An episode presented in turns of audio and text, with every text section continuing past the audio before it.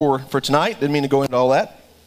Uh, so let's get into the message here this morning. Uh, if you want to kind of get a head start, uh, we'll be in Leviticus tonight or this morning. So if you're thinking, "Oh man, I almost went deer hunting this morning," and uh, and I decided to come to church, and he's going to preach out of Leviticus, you know what I mean? So, uh, but be patient. Give me give me a chance. It won't be as bad as you might think, uh, but you might you can get a head start there in. Um, chapter chapter 9 of Leviticus. so while you're finding that, let me just kind of you know, if you were here last week, uh, or maybe if you weren't here, but you maybe watched it on uh, YouTube or something, uh, I preached about the expressions of worship. Um, that worship is, literally is the expression of gratitude towards God. It's, it's when we take what's, what's going on in our heart, the gratitude and the thanksgiving in our heart, and we express that. And there's different ways to express worship. Uh, there, there's singing, clapping hands, raising hands, kneeling, tithing, offerings, helping other people, prayer, communion, uh, and then using our gifts, you know, within church worship and leadership, running sound, leading worship, secretary, cleaning, mowing the lawn, anything we do where we use our gifts for God is an expression of our worship. We're not just talking about it, thinking it, but we're doing it. And so this is going to be a little bit of a. I'm going to piggyback just a little bit on the back of last week's message um, and carry on with that because I kind of ended it last week talking about basically the fact that with God, when it comes to our worship, whatever that expression is, because we're all different, we, we express our worship in different ways. And so whatever that expression is, um, God is more concerned about, uh, He's not as concerned about uh, how and where we worship as much as He's concerned about why we worship, right? The, the condition of our heart, our motive. Um, and so I want, I want to kind of carry on that thought just a little bit here uh, this morning. And so the title of my message is Strange Fire. Okay, and you'll kind of know what that what I'm talking about here as we get into this. I'm going to read I'm going to read Leviticus 10 and 1. I'm going to read this verse uh, in the King James, and then we're going to pray this morning. So Leviticus 10 and 1 says, "And Nadab and Abihu, the sons of Aaron, took either of them his censer. A censer was like a little vessel or a pot that they burned incense in, and they put fire in it." And put incense thereon, and offered strange fire before the Lord, which he commanded them not. Let's pray. Father, as we come before you this morning, once again, God, as we, we turn to the pages of your word, your word that is truly a lamp to our feet, it's a light to our pathway. And we don't take lightly this morning the privilege we have to hold this word in our hands. I, I don't take lightly this, this morning the privilege of, of sharing it, of preaching your word. And I realize that I can't do that in my own flesh. God, it takes your spirit to anoint me as a vessel, God, to speak into the hearts of people, and I pray that you do that. God, as you examine our worship, as we examine our individual worship, I pray, God, that we would offer you a, a worship that is true, a worship that is heartfelt, a worship that is sincere, and not strange fire. God, not worship that's just built in our own thoughts and in our own ways with compromise in our life, but God, that you would really get the best of us. Again, we, we look to you, and I believe this morning that you can bring eternal fruit from this message today, Lord, if we receive it. And I pray all these things in Jesus' name. And everybody give me a big worship shout of amen. amen. All right. So, all right, so Nadab and Abihu offer strange fire and that God had not commanded them. What in the world does that mean? You're saying, yeah, typical Leviticus. Okay, well, let's, let's back up into chapter 9 and get a run in at this thing, and you'll see kind of what it's talking about. So in, in, in chapter 9, verse 22, uh, and even before this, me go back just a little bit further. So the Israelites are basically living in the desert. Okay, they're going from point A to point B. And so God had Moses and Aaron, Aaron and his sons were the priests. And he had them build uh, a, a, big tent. Okay, it was called the tent of the, of the congregation or the tent of the meeting. And so basically what it was, it was a portable church. It was a big tent and they carried it everywhere they went. And this tent was set up a certain way. I don't get on into all the details of that. But God had it set up a certain way. And one of the things things in this tent, or this portable temple, if you will, was the altar of burnt offering. Okay, so uh, in the court of this tent was a big altar. Uh, it was probably about three and a half feet high, uh, you know, maybe about as, a little bit taller than this stage, uh, about seven and a half feet square. And so they would, that's where they would burn the calves and the goats and the lambs, and you know, people bring their sacrifices. And they would, there was different offerings they had to give. One of them being a burnt offering, and on this altar is where they would do that. Okay, so that being said, that brings us into God is basically establishing how that burnt offering is supposed to go. Verse 22. Then, then Aaron lifted up his hands toward the people. This, this is basically the very first, they're dedicating the tent. They've just now got it built, and now they're getting ready to start using it. This is literally the very first burnt offering in this tent on this altar. Aaron lifted up his hands toward the people and blessed them. And he came down from offering the sin offering and the burnt offering and the peace offerings. And Moses and Aaron went into the tent of meeting. And when they came out, they blessed the people, and the glory of the Lord appeared to all the people. And fire, get this, fire came down from before the Lord and consumed the burnt offering and the pieces of fat on the altar. And when all the people saw it, they shouted and fell on their faces. As you can imagine, so, I mean, imagine if today just this big ball of fire flew down from the sky. I think we'd probably all fall on our faces and shout, right? And so, but here's, here's the thing that's important about this Aaron gets the, the burnt offering all set up. He gets the, the bull or the calf on there, all the wood, gets everything ready, but he doesn't start the fire. Okay? Now, if you're going to have a burnt offering, you got to have fire. But Aaron didn't do the fire. He didn't start, he didn't get his little twig or he didn't get out his, use matches or lighter or anything like that to start the fire. He just prepared it. And God Himself from heaven is the one who started the fire. Literally, you can picture this in your mind. It's beyond our, this, this ball of fire that comes down and literally consumes the, the sacrifice and starts that fire. And it's from that fire that every sacrifice was to be offered from then on. The fire that God started. Say that with me. The fire that God started. Not the fire that man started, the fire that God started. And so that's, that's the fire they would offer their burnt offerings. And there were other things that the priests would do within the temple, one of them being they had their, their censers, their little pots that they would burn incense on. And that incense represented, as that incense would, the smell of it would go up in heaven, it represented the prayers of the people, the worship of the people that would ascend up before God and be a sweet smelling savor unto Him. And so when they would burn uh, incense in these censers, guess where they were supposed to get their fire from? The altar that God started. Amen? The fire that God, they were supposed to take fire from off the altar, the fire that God started, and that was the fire they were supposed to burn their censer with, or their incense with. But they, they skipped a step. They, they didn't take that seriously, and they thought, well, we'll just, what difference? The fire's fire, right? And so we just, they made their own fire. They got fire from somewhere else, some common fire. Maybe somebody had a campfire burning outside the tent, and they was, oh, this will work. Just, they just used some common fire that man started. I mean, you know, there's a difference in a fire that God starts and a fire that man starts. Uh, today, this morning, we're here and we're saved and we're excited. We talk about those goosebumps during worship. It's because we are warming by a fire that God started, not a fire that man started. God's Spirit that come down from heaven to enable us and to empower us to worship God the way that we should. They just took some common roundabout fire, any old fire that man started, and that's what they were using. And so let's read a little further here in chapter 10, verse 1. Now, Nadab and Abihu, by the way, uh, you uh, young couples that are at the point of one of these days, you know, soon having children, consider these names for children. You, know, you want Bible names? Can you imagine naming your, in, in, in 2021 or 2022, imagine naming your son Nahab or, or, or Abihu? I mean, Nadab or Abihu? Be like, Abihu, you better get up for school. You're late for school. Or their little brother come in and say, Mom, Nadab and Abihu's playing with matches, right? You know, I mean, it's like, that's kind of an odd name. But that's what their name was. Nadab and Abihu, they were the sons of Aaron. Aaron was the, was the lead priest, okay? It was his responsibility to make sure that the worship in the, ta- in the tent went the way it was supposed to go. And his sons, his lineage, his descendants would be the ones for many generations that would handle this. So his sons, that knew better. They knew where they were supposed to get the fire from. They just, the Bible says, Nadab and Abihu, the sons of Aaron, each took his censer and put fire in it and laid incense on it and offered unauthorized, the King, the uh, uh, ESV says unauthorized fire. The King James says offered strange fire before the Lord, which he had not commanded them. And fire came from before the Lord and consumed them, and they died before the Lord.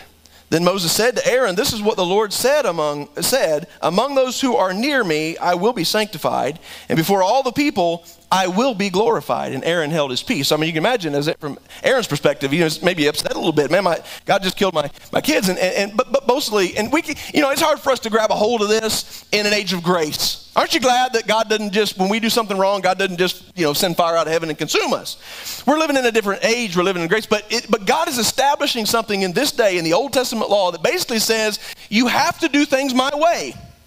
Is that too much to ask from the God who created the universe, right? And so it's, it's almost like they, they use this strange fire, this fire made by man, and God says, no, this fire, right? And consumes them. So the idea is this, is that Nadab and Abihu had this mindset, well, I'm just going to, I serve God in my own way. I've heard that. I wish I had a dollar. As, as, ever since, since I've been in ministry, I wish I had a dollar for every time I've had somebody tell me, well, I worship God in my own way. Well, we can't do that. We can't worship God in our own way. We have to worship God in God's way, right? Now, I get it. I mean, there's times we all worship differently. And, and when we say, I worship God in my own way, different ways and different worship, and I get that. But the bottom line is, God has established a means for worship, a means for salvation, which only comes through Jesus right? Well, I, I, I, just, I connect with God my own way. You can't do that. You have to connect with God through Jesus. Amen? These guys said, well, I'll, I'll just use man-made. It's not that big a deal. I'll serve God in my own way. It was a blatant disregard for how God wanted things to be done. And I, I, propose to you this morning that even still here today, even though we're living in grace, and thank God for that, but there's still a way that God wants things to be done. Amen? In the way that we worship, in the way that we live our life, in the way that we serve Him. There's a heart that God ultimately is looking for. Not the way we do it, but why we do it. Amen. That's the most important thing. It's the difference between mediocre worship and passionate worship. Amen. I think that an uncommon God deserves uncommon worship. Don't you? An uncommon if he was just a common guy, there was a song back in the 90s. There's a lot of good music back in the 80s and 90s, and this song was not one of them. Uh, but it, it, said something, I can't remember who sung it, but it said something about what if God was one of us? Just a slob like one of us. You remember that song? Stupid song. But, but if he was, if God was just like us, if God was common, then, you know, I mean, we could give him just common worship. He wouldn't be. But is God common? Is he usual? Is he normal? Is he like us? No, thank God he's not. He's uncommon. He's awesome. If an awesome God deserves awesome worship, don't you think? That's what God is ultimately saying to these people. I, I want to be, I want awesome worship. I don't want just the common man-made, that that comes up in the mind of people. I, God says, I have in my mind an idea of, of worship that you can do that will glorify me. That's the kind of worship I want you to have. You have, you know, in, in a marriage, everybody has, you have an idea of what you think you want your spouse to be, right? This, you, you, say to your spouse, this is what you can do to make me feel loved. Because everybody's different. God, God said, here's, here's how you can worship in order to make me feel loved. I'm, I'm, don't treat me like a common God. Don't worship me. Don't serve me on the side. God is, God is not the fries. He's the Big Mac. Amen? I just made that up. That was pretty good. I gotta, I gotta remember that. I didn't make it up. The, the Holy Spirit put it in my mind. Let's put it that way. I won't take, any, I won't take credit for anything that I say up here today, but um, we, we, we don't serve God on the side. He's got to be the main attraction, the main dish. Amen? Our life has to revolve around Him. We don't carry God in our hip pocket. We put Him in front where we follow Him. We like for God to follow us, right? I'll go my way. I'll live my life. God, you follow me in case I get in a pickle and I can call on you and you can get me out. I mean, just be honest. Isn't that in a lot of ways how we worship God? God said, that's, that's common fire. That's, that's strange fire. I don't even recognize that as, as worship. I, I, want, I, want you to fo- I want you to follow me, God says. I'll lead you and, and you follow. We, we desperately need, let's put it this way we desperately need the fire of God to fall and consume us. Amen? That we might die to ourselves. So use as, as an illustration. These guys offered common fire, strange fire that God decided, I can't recognize that as worship. And, the, and he, he consumed them. He, fire came from heaven, He consumed them, and they died. But if you look at that in a spiritual sense, the, the fire, the Holy Spirit that God sent from heaven, that is designed to burn out the sin and the lust and the selfishness in our lives. Amen? To, to help us to, to die to ourselves. Do I live for me or do I live for Jesus? The only way I can live for Jesus is for me to die out to myself. And the only way I can die out to myself is if the Holy Spirit, the fire from God, comes and helps me to do it. Amen? Does that make sense? So, Jesus, if you remember last week, Jesus, I quoted Jesus in which he was, he said, in vain they worship me. He was talking about some of the Pharisees and people that, uh, with their mouth and with their actions, I mean, they kind of went through the motions of quote unquote worship. But Jesus said, really, in vain they worship me, teaching for doctrines the commandments of men. Literally, Jesus saying, I do not recognize their acts of worship as acts of worship because they're just that, they're acts, right? They're acts. They're, they're going through the motions. It's all pretend, guys. It's in, it's in vain. Everything they do is in vain. When they go to church to worship me, it's in vain because their heart is, is not with me, right? And the, uh, I, remember, I remember when I was a kid growing up, I remember my pastor always, uh, he'd always say, uh, folks, we got to quit playing church. Say that a lot. All the preachers and that, that old, those old-fashioned preachers would always say that. We got to quit playing church. Stop playing church. And I never knew as a kid. I never really knew what that meant. I, I remember whenever me and my cousins were all, would all get together. You know, when you get together with, with cousins and stuff, you play house and you play different things like that. And, you know, well, the boys never wanted to play house, but the girls always roped in to play. But we play house. And, and we would play church. We would, we would pretend and the, like we were having church. One of us would get up and preach, and one of us would sing. We would, we would play church. And I always felt convicted about that. You know, I always felt like I was sinning, like I was doing something wrong because Brother Lowell said we're not supposed to play church. Uh, and of course, he's not talking about, you know, kids playing church. He's talking about playing church in the sense that we go to church and we go through all the motions, we sing the songs, we raise our hands, we do all of this stuff, but it's all play, it's all an act. Our heart isn't in it. It's mediocre, it's common, it's strange fire. And we do got to stop playing church. Amen? Uh, be more you know, church is not the, the end all be all. No, I go to church, I'm fine. God says, yeah, that's good. I want you to come and worship me in church. You need to. But um, Jesus didn't die on the cross to get us in church. He died on the cross to get us into heaven, right? He died on the cross to mend the broken relationship with God so that when we worship God from a sincere heart, God can receive it. Amen? That's the point. It's, a, it's the why we worship, not necessarily the how. Paul in, in 1 Corinthians, he says this. He's talking about love. Basically, he says, if you don't have love, if, if, you're, if love is not your motive for whatever you're doing, then it's, it's worthless. And this, he says this if I give every, now listen to this, if I give everything I have to the poor, every penny, I empty my account, sell all my assets, everything I have, I, sell, I give it to the poor, that'd take quite a sacrifice. Or if I give my body to be burned, if I literally die, maybe get in an airplane and fly it into a building. I give my body to be burned as an act of quote unquote worship. But if I if I don't have love, I gain nothing. Think about this. If it's not done, if my motive is not love for God, because that's the two greatest commandments. Jesus said the first the greatest commandment is to love God with all your heart, mind, soul, and strength. And when you love God with everything you are, your worship's going to be pure. Amen? Love God with all your heart, and the second is to love your neighbor uh, as yourself. So our motive in, in, worshiping God is our love for God. Should should be not not for necessarily what we're going to get out of it, but but it's my motivation is, is love for God. He said basically if, if all these things you can give your body to burn, give everything you've got, and he says I can't even recognize that as worship. Man, what a what a waste!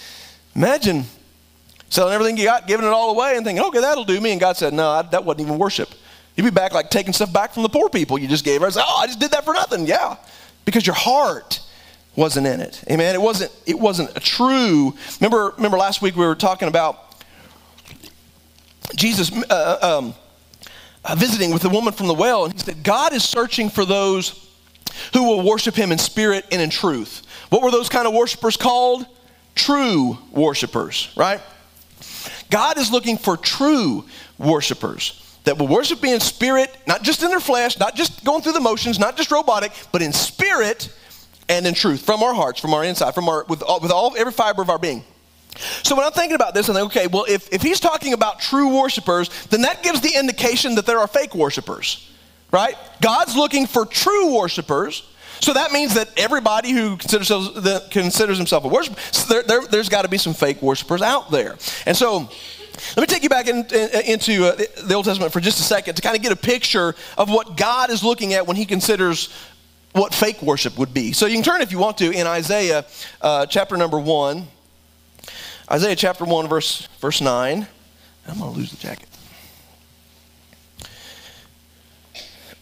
so let me read this and then I'll kind of explain what he's saying ultimately. Isaiah 1 and 9. If the Lord of hosts had not left us a few survivors, the King James says a remnant, a few people that are still staying faithful to God, we should have been like Sodom and, and Gomorrah. They, we'd all have been destroyed by now. Hear the word of the Lord, you rulers of Sodom. Give ear to the teaching of our God, you people of Gomorrah. Uh, what to me is the multitude of your sacrifice, says the Lord. Listen to this. I have had enough of the burnt offerings of rams and the fat of well fed beasts. I do not delight in the blood of bulls or of lambs or of goats. Okay, so you think, that may not mean anything to you, but it's, it's odd in the sense that God established those sacrifices. Those sacrifices were God's idea. He said, I want you, I give you blood eh, for the, for the atonement of your sins. You offer the sacrifice, I'll forgive you for your sins. That was God's idea. But now he's saying, I, am he said, basically saying, I'm sick and tired of your sacrifices. Even though they were technically doing what God wanted them to do in, in offering the sacrifices, but then they were also worshiping other gods. You know, they were, they were ripping people off in business deals. They were gossiping about people and running one another down. They were lying, they were cheating, they were stealing, but they were offering their sacrifices. You, you get the point? God's saying, look, you guys missed it. I, I mean, I, yes, I want you to offer the sacrifices, but you're just going through the motions. I don't have your heart. So I'm, I'm kind of tired. It would be it would be like God saying to me, Dennis, I'm kind of I'm kind of tired of your songs. I'm kind of tired of your your preaching. I'm kind of tired of your prayers because your heart just ain't innocent. You're just going out there and you're living like you want to live. You're lying to people. You're cheating. You're stealing. You're I mean you're doing all this stuff, and then you come and worship me. And God says that's not real worship, right? It's not real worship. He says this, verse 12. When you come to appear before me, who has required of you this trampling of the courts? Bring no more vain offerings. What does vain mean? Useless. Don't bring any more vain offerings of, incense uh, to, before me. It's an incense, an abomination to me. Uh, new moon and Sabbath, all these celebrations that they would do required by the law. He said, I can't endure it anymore. Your new moons, your, your appointed feasts, he said, my, my soul hates them. Verse 14, uh, they have become a burden to me, and I'm weary of bearing them. They're acts of worship. God says, I'm weary of, of them. When you spread, look at this, when you spread out your hands, I will hide my eyes from you. Even though you make many prayers, I will not listen. And your hands are full of blood. And so on and so forth. He goes on to say to them, basically, God's saying, I want your heart. I, you know, how many of you believe? I know that when we get saved, we're not perfect. Amen? And I would never stand up here and tell you that you're never going to make mistakes, that you're not going to fall short. God's grace carries us through that. And I'm not saying if you fall short or you, you, you, you commit a sin and stuff that, okay, well, this service is not any good. God's not going to hear me because I, I did that. No, not at all. I'm talking about there's a difference in a Christian who loves God with all of their heart who falls short every now and again. There's a big difference in that and somebody who goes through the motions that doesn't really want the gospel to change them any. You know, if I, if I commit a sin, if I fall short and my heart breaks for it, I say, God, I'm sorry. I, you know, I sinned before you and I'm convicted, my heart breaks, and I confess that to Him. And I say, God, I want you just to continue to change me. There, there's all kinds of grace for that. That's one thing. And God still receives that worship. But if, if I'm just saying, well, I, you know, I don't care what, really what God says about this, that, and something else, I'm just going to live however I want to, and I live in compromise, and I don't want to be changed. I want to just be who I am, and I don't want to be changed, but I still want to go to heaven.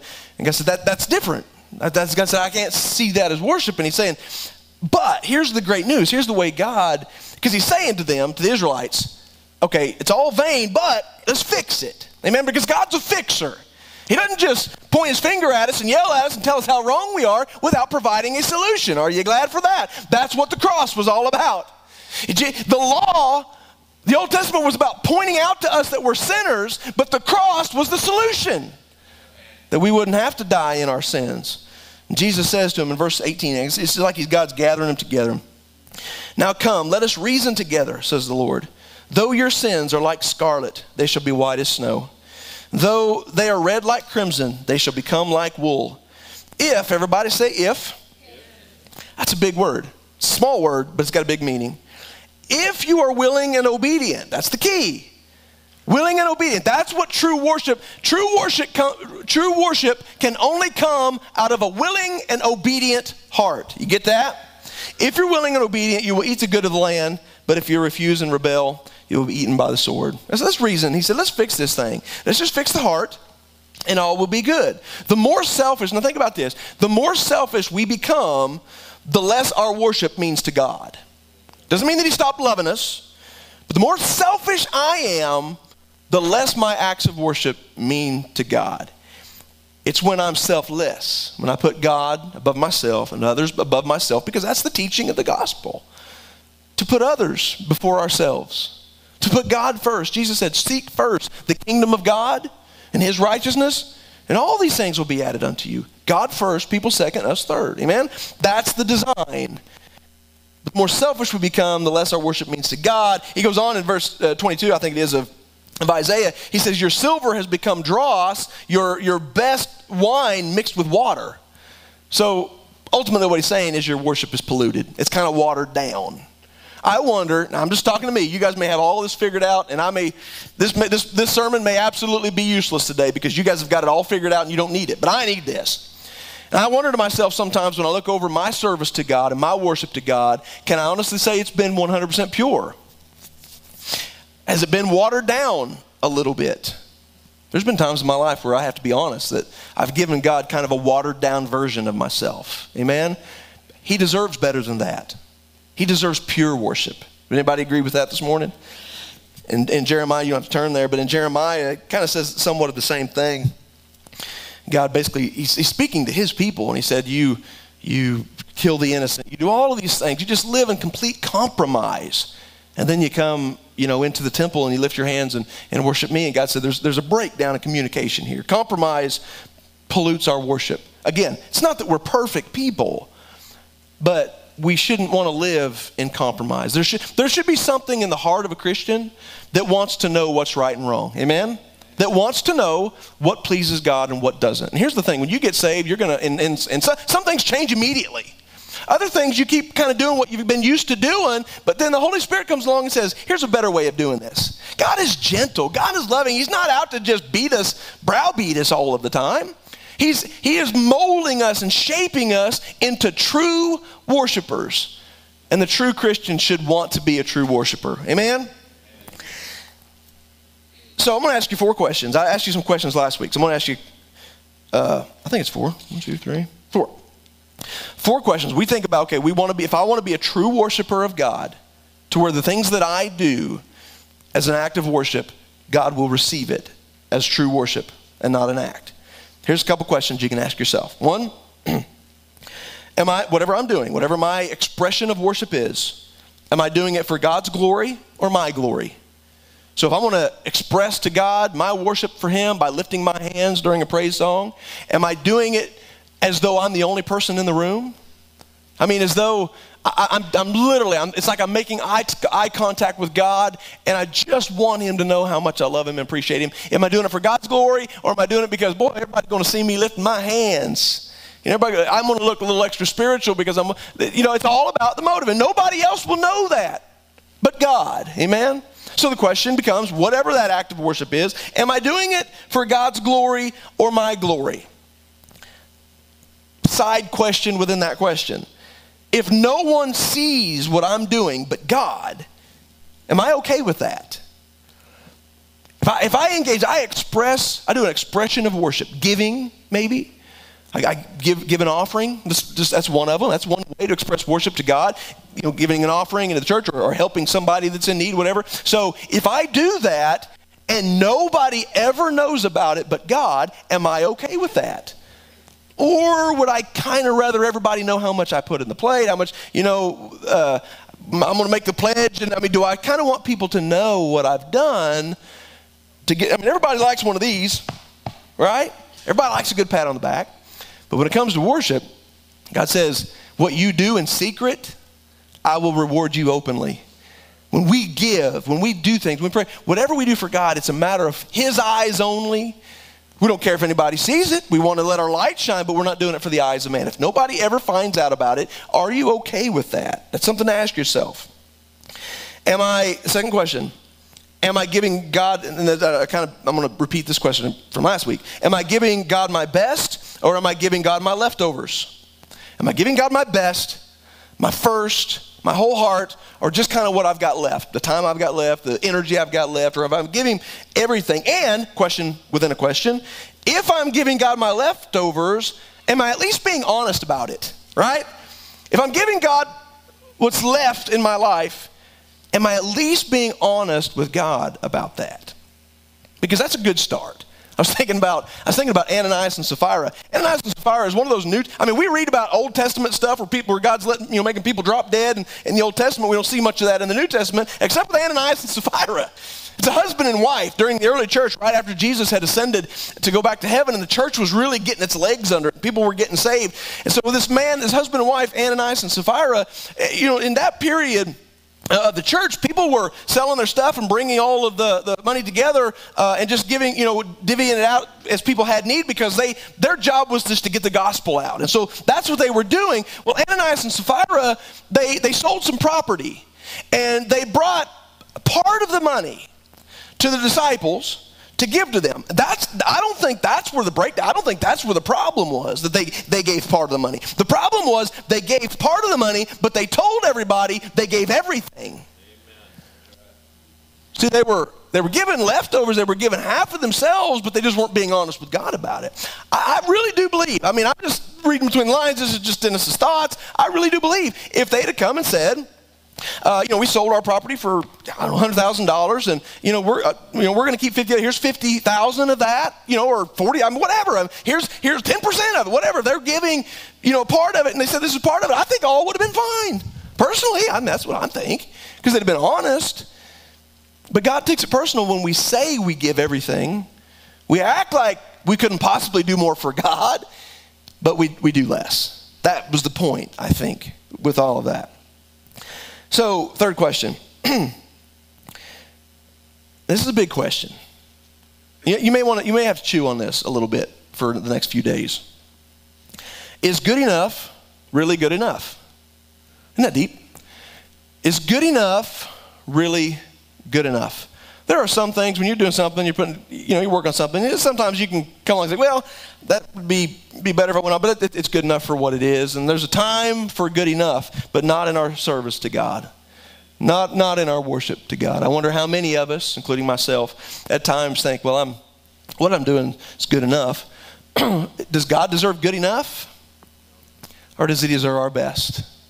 Does He deserve half my heart, or does He deserve all of it?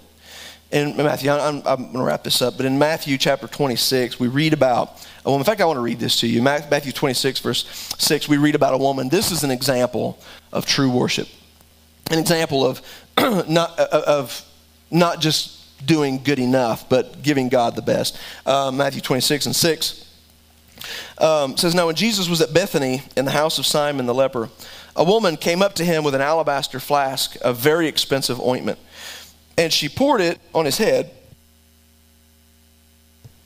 And he reclined at, table. And when the disciples saw it, they were indignant, saying, Why this waste? For this could have been sold for a large sum and given to the poor. How many of you say given to the poor would be an act of worship? Be a good thing? Look read, look at this, listen to the rest of this. But Jesus, aware of this, said to them, Why do you trouble this woman? For she has done a beautiful thing to me. For you always have the poor with you, but you will not always have me. In pouring this ointment on my body, she has done it to prepare me for burial. Truly I say to you, wherever this gospel is proclaimed in the world, the whole world, every let me say it again, everywhere the gospel is proclaimed in the whole world, and now that it's in the Bible, you can say of every generation, what she has done will be told in memory of her. There, Jesus is having dinner with some very religious, snooty people. And this woman comes in, this woman that she is so overwhelmed with gratitude of the grace and the mercy she's received from God. And she wants to express to Jesus that, that she loves him more than anything. She brings this expensive, this alabaster box of ointment, very expensive. I think one of the other Gospels record just gives a bit of a, of a, of a dollar figure, but literally they say that the, the worth the worth of this ointment or this perfume or whatever this was, the worth of, the worth of this box of, of, of perfume or ointment was, uh, it cost about a year's salary. It was very expensive. I mean, it's not like this just, she had to do without sodas for a week. I mean, it was a, like a, a year's salary, a huge sacrifice. Literally, what she was doing was symbolizing to Jesus, I will hold nothing back from you. Lord, I will give you everything. She breaks it and she pours it over his head. And, and the disciples and some of the others around are just like, well, that's a waste. What a waste. She's giving Jesus her very best, and they considered it to be a waste. We do things for God, folks. Don't ever consider that to be a waste of time. So you could have given this to the poor. Jesus saying, "Well, yeah, that's great, but I wouldn't consider that an act of worship because it's not the best. You can, you guys can give to the poor and still have a bunch left over."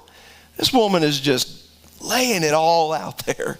If anything, I hope this morning that I can encourage you and challenge you through this message to just simply hold nothing back from God and lay it all out there. Here I am, God. What little there is of me, I'm broken, I get that, but here I am. I yield to you my whole heart. Do with me what you want to do. She could, she could have gone cheaper. You know, I mean, she could have just, she could have like dumped a bottle of Brut on him or something. You can pick up a bottle of Brut at Walmart for about 40 cents. She could have went cheaper. And it's still, it's still been somewhat of an offering. But she decided not to go cheaper. Not to go, to give him everything, give him best. Again, that's not, when I say cheaper, it's not a money issue. It's just, there's lots of times that we can get by giving God less of ourselves, or we can express our full gratitude by giving him all of us. Amen? Our whole heart.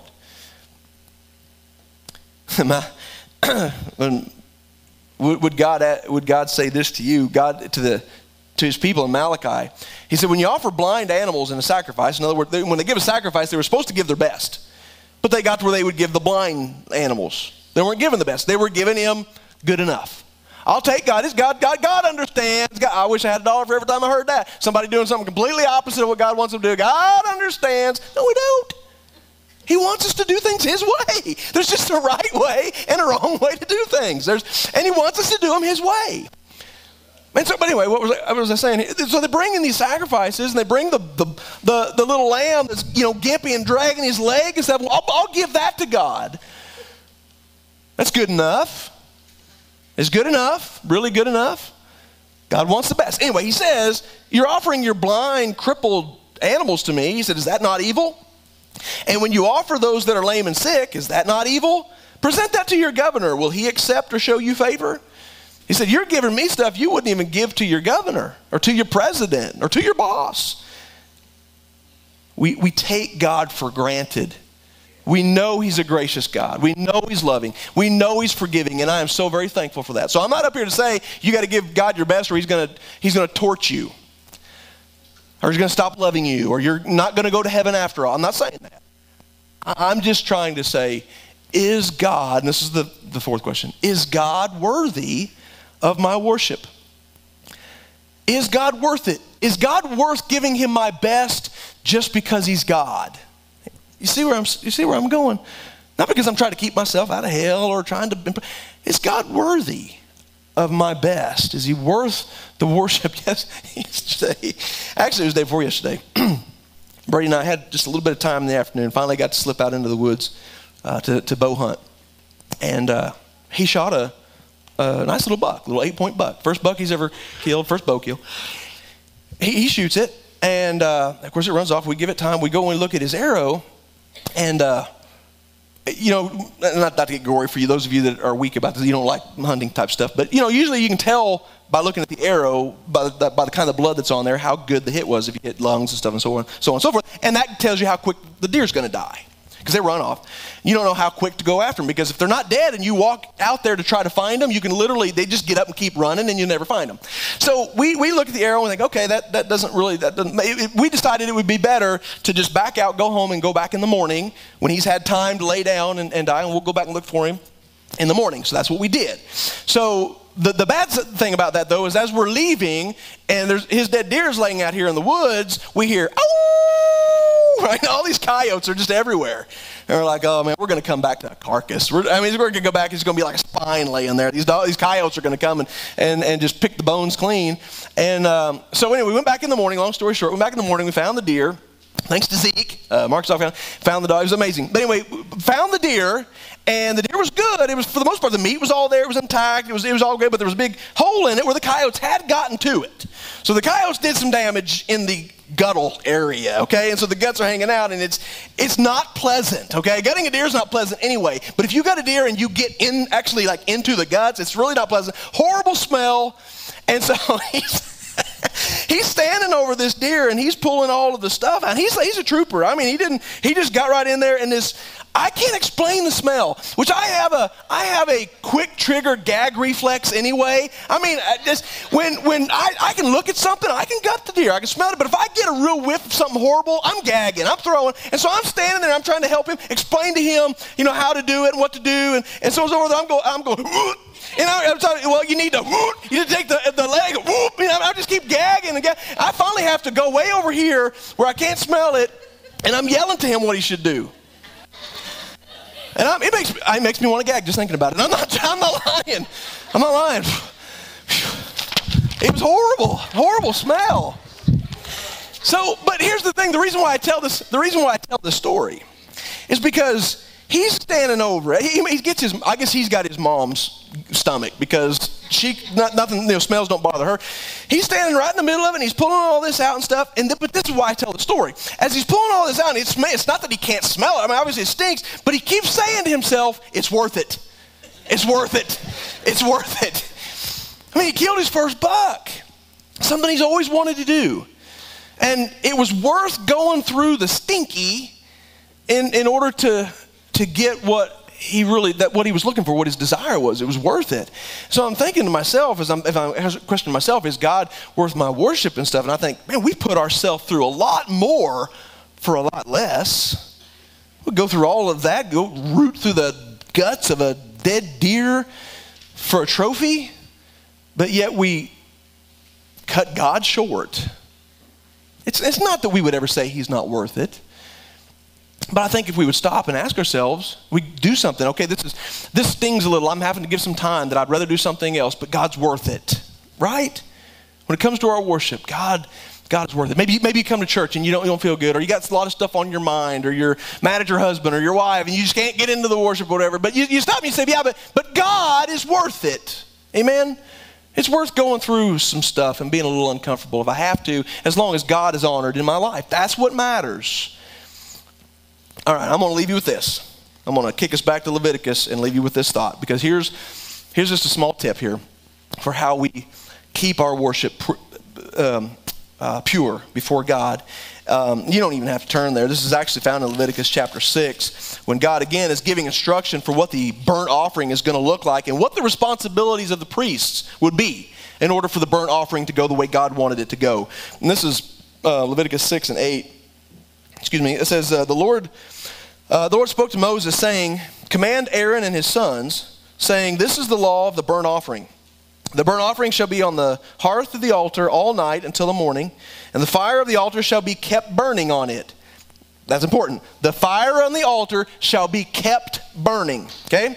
And the priest shall put on his linen garments and put his linen undergarment on his body, and he shall take up the ashes. There was a certain way they had to do this. They had a certain way they had to dress, even. Um, in order to, to do this fire, um, to take up the, the ashes to the which the fire has uh, reduced the burning, the burnt offering on the altar, and put them beside the altar. Then he shall take off his garments, put on other garments, carry the ashes outside the camp to a clean place. The fire on the altar shall be kept burning on it; it shall not go out. The priest shall burn wood on it every morning, and he shall arrange the burnt offering on it, and shall burn on it the fat of the peace offerings. Fire shall be kept burning on it on the altar continually. Everybody say continually. The fire shall be kept burning on the altar continually. It shall not go out. Again, we're talking about the fire that God started. Amen? God says, I'm going to start the fire, and it's up to you to keep it burning.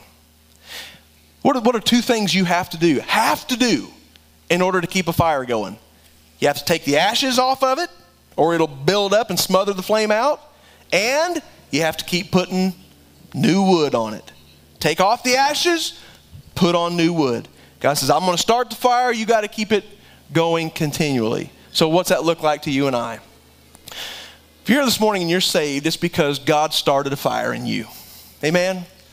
Through His Spirit, He has come and started a fire in your soul, cleansed you from all of your sins and we're going to be saved. I'm not talking about we got to keep doing all of this to stay saved. That's not what I'm talking about. I'm talking about that we God has started this fire in us, and there's some things that we have to do in our life to keep serving Him passionately.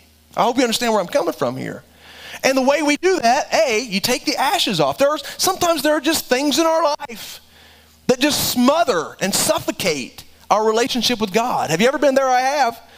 Things in our life. Sometimes there's sinful things. Maybe there's there's sins and there are temptations that we're struggling with, uh, secret sins that no, we just struggle with that, and those those are ashes that we need to that, that, that we need to ask the Holy Spirit to take those ashes, take those sins away from our life. Sometimes it's not necessarily sinful things. Sometimes it's just distractions. We'll do anything in the world for anybody, and then sometimes not do anything for God. We'll run here and yonder. Take, we'll take our kids to every practice and every ball game. And I'm not, I'm not knocking that. We did the same. That's good. I'm just saying that we'll do what we want to do. And there's some things in our life that we will spare no cost, no time. We'll do anything for something. And God said, there's nothing wrong with that. But hey, that's supposed to be the fries, right? You know, the, the, the activities, your, your, your kids, your family, all of these things are great, but they're the fries. I'm the Big Mac. So we need to sometimes get the ashes and the distractions and things out of our life. And we just have to, have to add new kindling, add new wood. We, we gain more and more knowledge. This is, our, this is our kindling, this is our wood. We gain, the more knowledge we gain about God and God's Word, the more that fire kindles within us. Being here, being in church, engaging in worship, coming to, to youth group, coming to uh, adult Wednesday night Bible study, all of these things that we do, we're adding kindling, we're putting wood on the fire, we're, we're keeping going what God has started in our heart. Amen? Don't let, don't let the fire go out. Don't let the passion cease. Don't be content with mediocre. God's not a mediocre God. He's not a common God. He deserves awesomeness. Amen? Amen. Bow with me this morning. Father, we come before you today. And Lord, as I've delivered, Lord, as I've delivered my soul today, the word that you have placed in my heart, and I pray, God, that sufficient enough, Lord, to get the message across. That every person in this place today, from the youngest to the oldest, from the one that served you the longest the one maybe that's just recently been saved, whatever be the case, that we would grab a hold of this word as a word from you. That we would examine our hearts examine ourselves, examine our own worship, our own expressions of worship, our own motives, and be honest before you today that if we're not giving fully, if we're holding back on you, that today we might all have a moment of surrender. God, where we can give to you our best. Even though, Lord, that seems like such a it seems like such a loaded thing to say, and we wonder when we say it, even if we're going to be able to carry it out, we'll be able to perform. And Lord, we know that's not what you're interested in. You just want us to be honest before you, to evaluate where we're at right now and where you want us to be. God, let's let there be some real going on in this place this morning as we all pray individually towards you. As we search our hearts, help us to be honest with you. And we ask you to change us. And we realize that you're patient with us during those changes, that the changes don't come all at once, they don't come overnight. You're changing us day by day by day, little by little, you're changing us. And just help us to be that clay in your hands. Not to fight against you and not to be selfish, but to be yielded that you can make us what you want us to be. Hallelujah. Make us true worshipers spirit, truth, the kind of worshipers you're looking for. God, I pray as you search the hearts of every person here today, for all those in this place this morning, for all those watching by live stream that are not saved. And I know, God, that you are the most concerned about them in this moment that you want more than more than anything, God, to show them today how much you love them. That you want to save them. You want to cleanse them from their sins and bring them into a relationship with you. And I pray, God, as the enemy fights against them this morning, that you would just break through all of that. Break through all of the lies, all of the confusion of the mind, and save those who are lost and undone. Help them to see you today as you truly are. Help them to see themselves today as they truly are. That they might be born again, born into your kingdom. It's a work that only you can do when they become honest with you today. Hallelujah. Thank you, Jesus. Sweet, sweet Spirit here this morning. As they sing today, we just want you to begin. Just keep your heads bowed and eyes closed. I, I, know that's not the, it's just important because it, sometimes we just have to get quiet before God. Sometimes when we just bow our head, we can just not be looking around. We're not distracted. We can just really focus on ourselves and, and God. And so I want to encourage everybody in this room to have a conversation with the Lord here this morning. If you're saved, uh, let God examine your heart today. Be honest with Him. If you're not saved, call out to Him this morning and ask Him to save you. God, I, I realize I'm a sinner. I know that I've sinned against you and I know that I need to be saved. I need you and I ask you to forgive me my sin. Start that conversation with Him step out of your seat. If you want to come up here this morning to one of these altars, you can kneel down at one of these altars. You can stand up here. We'll pray for you. If you want to just call one of us back to your seat, whatever, however you feel the most comfortable. But we want you to, to be saved this morning, to, to leave this place today knowing that you're ready for heaven. Wouldn't that be a great feeling? If you've been kind of worried about it, you've been kind of worried about whether or not you're saved and what would happen to you if you die, and that just kind of eats at you. Wouldn't it be great to leave here today knowing that you're saved? and that you don't have to worry about that anymore, would you come to Jesus this morning and be saved as they sing? These altars are open. Hallelujah.